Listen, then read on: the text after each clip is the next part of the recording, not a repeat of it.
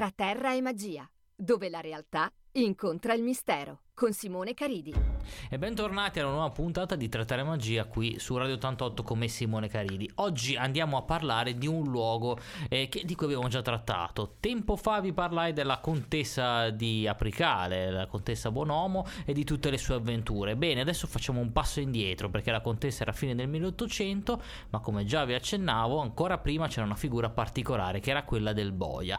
E quindi rimanete qui perché tra poco un ospite, una voce di Radio 88 che sarà qui con noi, però stavolta in veste di ospite e non di speaker. A tra poco. Radio 88. Vi annunciamo una voce speaker di Radio 88 e con noi Claudio Restelli. Ciao, Ciao Claudio. Simone, grazie, grazie dell'invito, un onore essere qui nella tua trasmissione. Beh, una volta mi hai invitato te. È vero, è vero. Alla tua adesso Otto buoni motivi. Otto buoni motivi, adesso ricambio e, e vieni giusto, giusto. Ma a parte questa cosa interna. Ma buon San Valentino a tutti Eh, gli esatto, ascoltatori. eh. esatto, assolutamente. Un buon San Valentino. E anche oggi parleremo di una storia, appunto, sempre tra terra e magia, che però c'è anche all'interno una storia d'amore. Sì, sì, eh, è una storia, insomma, legare il- la storia della la figura del boia di Apricale al San Valentino è un pochino azzardato, però è vero, dentro il romanzo c'è anche una storia d'amore. Esatto, è anticipato appunto la storia del boio d'apricale e... E appunto è, è un po' difficile magari questo rapporto, però ci sta perché in fondo erano delle persone che anche loro avevano sicuramente una vita. E tu hai collaborato con Claudio Nobbio alla redazione di questo libro, Il boia di applicare. Ora siamo tra terra e magia, quindi tra realtà e mistero. Qual è la- il confine nel vostro libro? Beh, la storia chiaramente è romanzata e inventata, però prende spunto dalla figura realmente esistita del boia di Apricale, stote- dal- degli statuti, dello statuto di Apricale, che è uno dei più vecchi d'Italia, oltretutto, proprio del- solo italiano, e dove c'era addirittura ancora la prova dell'ordalia, poi ne andremo a parlare, e quindi siamo tra mito e realtà.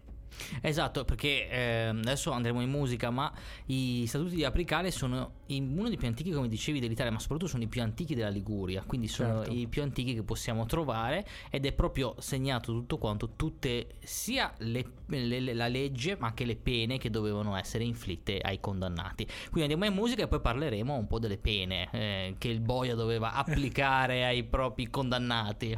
Radio 88. Claudio, raccontavamo degli statuti di Apricale, però di, di che anno, diciamo che sono i più antichi, ma di che anno sono? Tu c'è un po' di informazioni messo anche in questo libro. Eh, fine 1260, eh, 1200, fine 1200, siamo nel 1267. Praticamente sono considerati i più antichi della Liguria e il 20 marzo 1267 il Bertrando di Esa, che era il governatore di Apricale, eh, fece questi, questi statuti che erano dei- delle pergamene composte inizialmente da 16 fogli e due quinterni, alle quali successivamente furono aggiunti altri 5 fogli e un quinterno per, la- eh, per le postille che poi furono originate nel 1288. Beh, un sacco di, di informazioni, ma eh, una legge particolare, ne parlavamo prima Ma dell'ordalia. la- una delle quelle che mi ha colpito di più, ad esempio, in caso di omicidio, eh, contro qualsiasi altra persona che non fosse eh, un membro della giustizia, il colpevole sarebbe stato sepolto vivo nella stessa fossa destinata ad accogliere la sua vittima.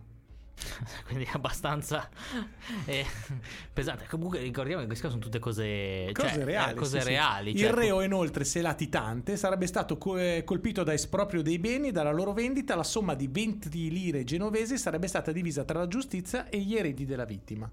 Ecco, quindi questa è una delle, delle tante leggi che potevano fare. Un'altra è la Lordalia, famosa. Sì, che- l'ordalia che era un giudizio di Dio, no? Praticamente eh, chi volesse dimostrarsi mh, estraneo eh, ad ogni accusa poteva appellarsi a questa forma di giuramento e aveva il diritto di comprovare la sua innocenza eh, con questo giudizio di Dio. Ad esempio, eh, il giuramento sotto forma della prova del ferro caldo, eh, detto anche del ferro del fuoco, con il quale doveva compiere eh, 20 passi con un ferro incandescente e se fosse sopravvissuto era dichiarato innocente.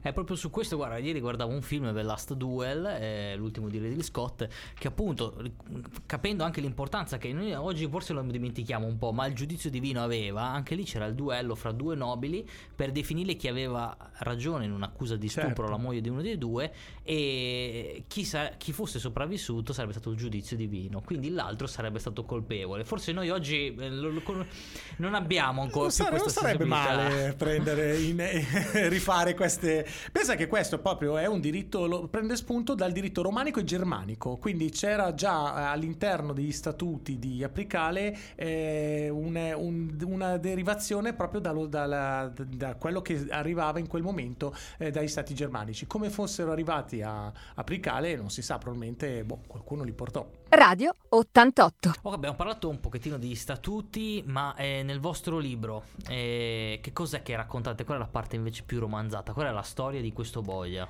Beh, eh, prima di tutto, Simone, voglio raccontarti che il boia non decideva di esserlo. Cioè, non è che uno, eh, oh, cosa faccio questa mappa? Mi metto a fare il boia. No, era una carica ereditaria, ah. una cosa che abbiamo scoperto. Quindi nascevi boia e nel libro abbiamo provato a raccontare i patemi che viveva questo, questa persona, cioè costretta a uccidere eh, altre persone, a torturare, a, a, farle abiurare, eccetera, eccetera, magari contro la propria volontà. Quindi mh, mm, eh, abbiamo eh, provato a entrare nell'intimo del, di, di, questo boia, cercando di far capire anche alle persone il conflitto eh, interiore che viveva tra eh, essere obbligato a eseguire delle sentenze e quello che viveva internamente dentro. Poi all'interno abbiamo romanzato delle storie d'amore, eh, delle, del, del, delle, storie di uh, uccisioni, di condanne che hanno dovuto eseguire. Una cosa che mh, mm, eh, comunque es- esisteva davvero è che i boia erano un po' considerati da tutta la popolazione come dei reietti, come delle persone... Eh, sì, non bisogna fidarsi del boia. Erano ricchissime, eh? Erano veramente ricche, facevano, però questi soldi non potevano, non potevano andare in, un, in, un'osteria a prendere un, un bicchiere di vino, perché non, la gente appena entravano loro uscivano, erano proprio considerati dei reietti della società. Ecco, quindi davvero tosto come, come tipo di vita, infatti è interessante anche quello che dicevi, appunto, magari uno che non aveva quella predisposizione come il padre era costretto eh certo. a, a fare il boia. Diciamo che però nella realtà anche parliamo dei luoghi, esiste ancora la torre d'Ubago a Duboia eh, è sì. ancora vivo e ancora abbiamo i segni del passaggio del boia. Assolutamente, c'è una finestrella su questa torre andando a Pricale, si vede nella parte eh, subito dietro la, la piazza e dove eh, mettevano la testa spiccata, la testa tagliata delle, dopo le esecuzioni per, come monito agli altri per non compiere i delitti. E nel, nella parte sotto eh, c'erano le celle. È stata recentemente ristrutturata dalla, ehm, dal comune di Apricale, riaperta al pubblico, non so se in tutti i giorni, comunque è possibile andare a vedere. Però c'è una storia che tu puoi raccontare. E quella la raccontiamo dopo. Però eh. ti dico che quando ci sono stato mi ha fatto veramente impressione perché all'epoca era sicuramente in periferia, ma oggi è quasi al centro certo. del paese e mai nessuno ha voluto andarci ad abitare. Dopo queste vicende, proprio nel ricordo del boia. E ci sarà un motivo. Radio 88. Raccontavamo un po' la storia de- del luogo di Apricale. Tu lanciavi una storia che. Raccontaci perché è veramente curiosa. Poi è diventata famosa questa storia. Sì, praticamente un, anno prima che, o mentre stavi scrivendo proprio il libro, io stavo facendo le riprese per questi Ghost Hunter che c'erano a Taggia e mh, mm, volendo fare una, una ricerca eh, ero andato al castello poi il sindaco ci aveva detto ma guardate che c'è anche la casa del boia che ancora lì è disabitata e siamo andati a fare una ricerca lì e lì successero delle cose particolari perché avevo ancora il video nel quale questi strumenti che venivano utilizzati per rilevare i campi elettromagnetici in una struttura che non ne aveva, incominciarono a impazzire alla richiesta di uno degli investigatori di appunto eh, a un'entità di manifestarsi. Quindi impazzì questo strumento di onde elettromagnetiche. Pensate come se lo prendeste e lo metteste dentro un microonde, più o meno la cosa era quella. Ed era molto simile a quella perché gli si bruciò il, um, il solenoide dell'orologio a questo intervistatore. Io persi dei frame dal eh, video e questo è documentato e poco dopo presi un po' dalla sprovvista anche perché incominciò a raggelarsi il clima un po' stile proprio fantasmi rifece la domanda vuoi che ce ne andiamo? E quello strumento rimpazzì di nuovo. Che cosa pensi? E cosa penso non lo so. Io guarda io penso che io ero andato lì con molto scettico ti dico perché facevo solo le riprese mi hanno chiamato per... però ti assicuro che non ho mai detto tanti preghiere da, da applicare ad arrivare a Sanremo. Non so so cosa fosse, abbiamo fatto anche altre indagini, ma una cosa così non l'avevo mai provata. Quindi secondo me qualcosa Assolutamente. è, è rimasto perlomeno. E poi come dici tu, questa casa non è mai stata abitata, ci sarà un motivo, no? Eh sì, secondo me le persone di Apricale lo sentivano, che c'era quello, comunque qualche energia è rimasta probabilmente attaccata alle pietre di questa Certo. Torre d'Ubagu. Torubagu. Radio 88. E bentornato qua a Terra e Magia con me Simone Caridi e con Claudio Restelli parlando del boia di Apricale. E abbiamo parlato di questa piccola vicenda dell'investigazione, dell'indagine da parte di Ghost Hunter. Ma eh, Claudio, Cioè, ma proprio scusa, ma avete Ah. sentito l'ambiente diventare freddo, ghiacciato? sì, sì, sì, mi sentito, ma mi si sente nel video, si sente io che, che prendo proprio un respiro perché mi sento quasi attraversare da, ma proprio gelido. Tu pensi di entrare in un congelatore. E anche il, quello che stava facendo l'intervista, che gli si è bruciato questo orologio, stessa cosa ha sentito lui sul braccio. E loro che erano abituati come hanno reagito? Ma in realtà si sono spaventati perché abituati. Penso che a cose così non ti abitui mai. eh, però sicuramente è stata una cosa. Unica perché non so, a volte uno si dice ti fai prendere dalla suggestione, sicuramente quello fa tanto perché comunque vai di notte in un ambiente Certo. così ci può stare, anche preso dalla storia. Però qualcosa ci deve essere, anche perché abbiamo trovato testimonianze di altre persone, di altri signori che hanno, dicevano di aver visto il fantasma che entrava lì dentro. Sì, Comunque, pa- quando passavano, soprattutto i più anziani, ci passavano alla larga. E anche la forma, che è trapezoidale, eh, si dice che nelle nostre zone tutte queste case torri trapezoidali e a Lubagu, come si chiamano all'ombra, abbiano tutti dei poteri o comunque delle, delle energie particolari. C'è neanche a Montalto, infatti c'era lo stregone di Certo. Montalto. Pensa quante, quante eh, proprio anche legato alla tua trasmissione, quanti posti abbiamo nel nostro introterra che andrebbero conosciuti più approfonditamente per queste storie incredibili.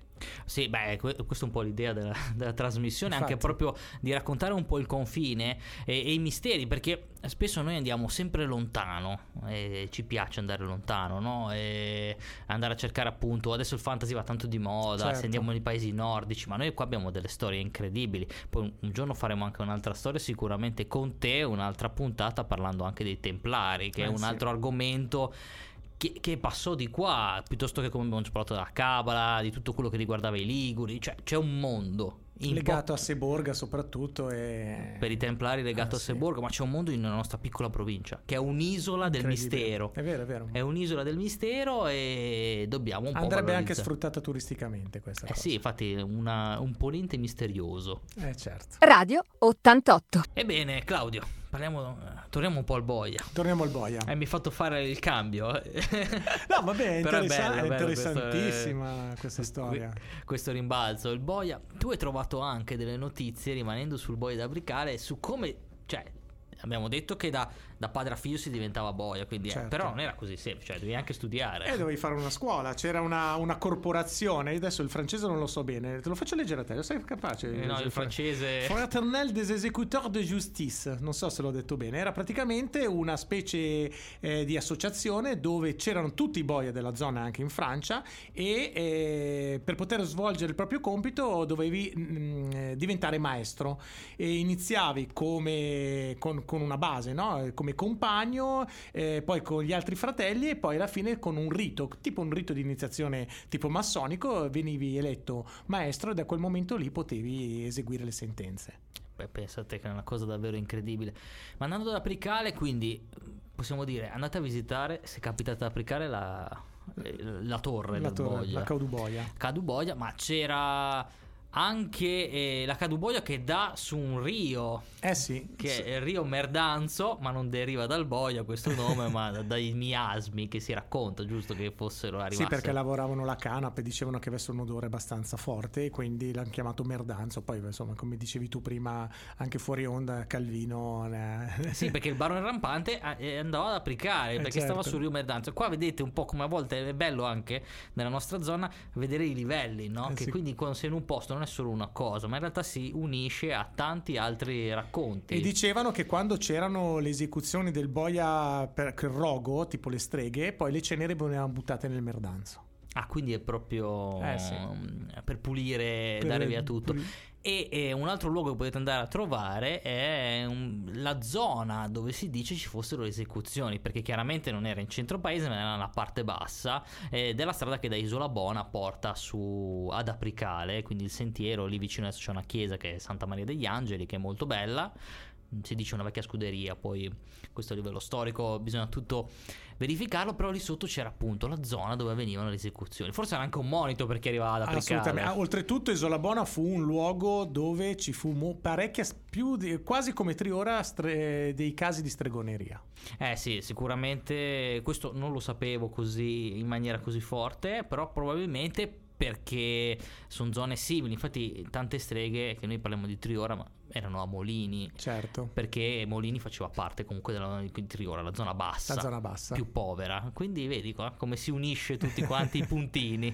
Radio 88. Claudio, come cosa ci puoi raccontare? Siamo verso la conclusione della nostra puntata ancora del Boia. Qual è stata secondo te la notizia che più ti ha stupito o nello scrivere questo libro? Beh, la- come dicevo all'inizio, il fatto che uno non potesse scegliere.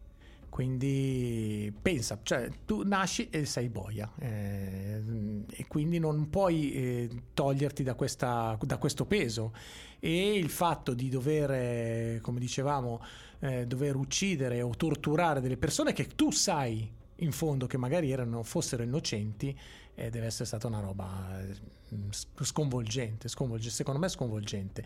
Infatti nel libro raccontiamo che le figlie del boia scapparono per cercare andare, una si fece monaca e andò a vivere in Francia, cercò di, di- di- scappare da, questa, da, da questo blocco, eh, da, da questo sacrificio, dorata. da questa prigione. Dorata, Dorata. perché come dici tu erano ricchissimi, però che vita facevano? Beh, questo è sicuramente interessante, interessante quindi lanciamo un appello ad andare ad applicare anche per vedere gli statuti reali. Eh, la tua, questa qua, la storia del boia d'Apricale, è una bellissima storia veramente tra terra e magia, come vogliamo Certo. raccontare, perché è lì, lì, lì sul confine. Ma Simone, il Santo Graal è dalle nostre zone. Eh sì, ma questa è per la prossima puntata. Questo non so, però è sicuramente in- nel nostro entro- entroterra. Eh Sì, sì, sì, questo sicuro, ma infatti ti dico, questo è per una prossima puntata, no? Perché non possiamo sviscerare Beh, vero, quello tocca a te, insomma, andare a- a- alla ricerca del Santo Graal. Radio 88. Bene, un'altra puntata di Tra Terra e Magia è passata qui con me, Simone Caridi, con Claudio Restelli che ringrazio. Grazie a te, Simone, è stato un piacere, grazie dell'invito. Bene, eh, Claudio, noi ci riscont- sentiremo, e ci ritroveremo qua presto per parlare dei Templari e di Seborga, che io già lo lancio, quindi eh, ascoltateci, seguiteci e come sempre vi ricordo di andare sul nostro sito perché trovate tutti i podcast di Tra Terra e Magia, ma soprattutto di seguire e scaricare l'applicazione per tutti i programmi di Radio 88. Una buona settimana a tutti.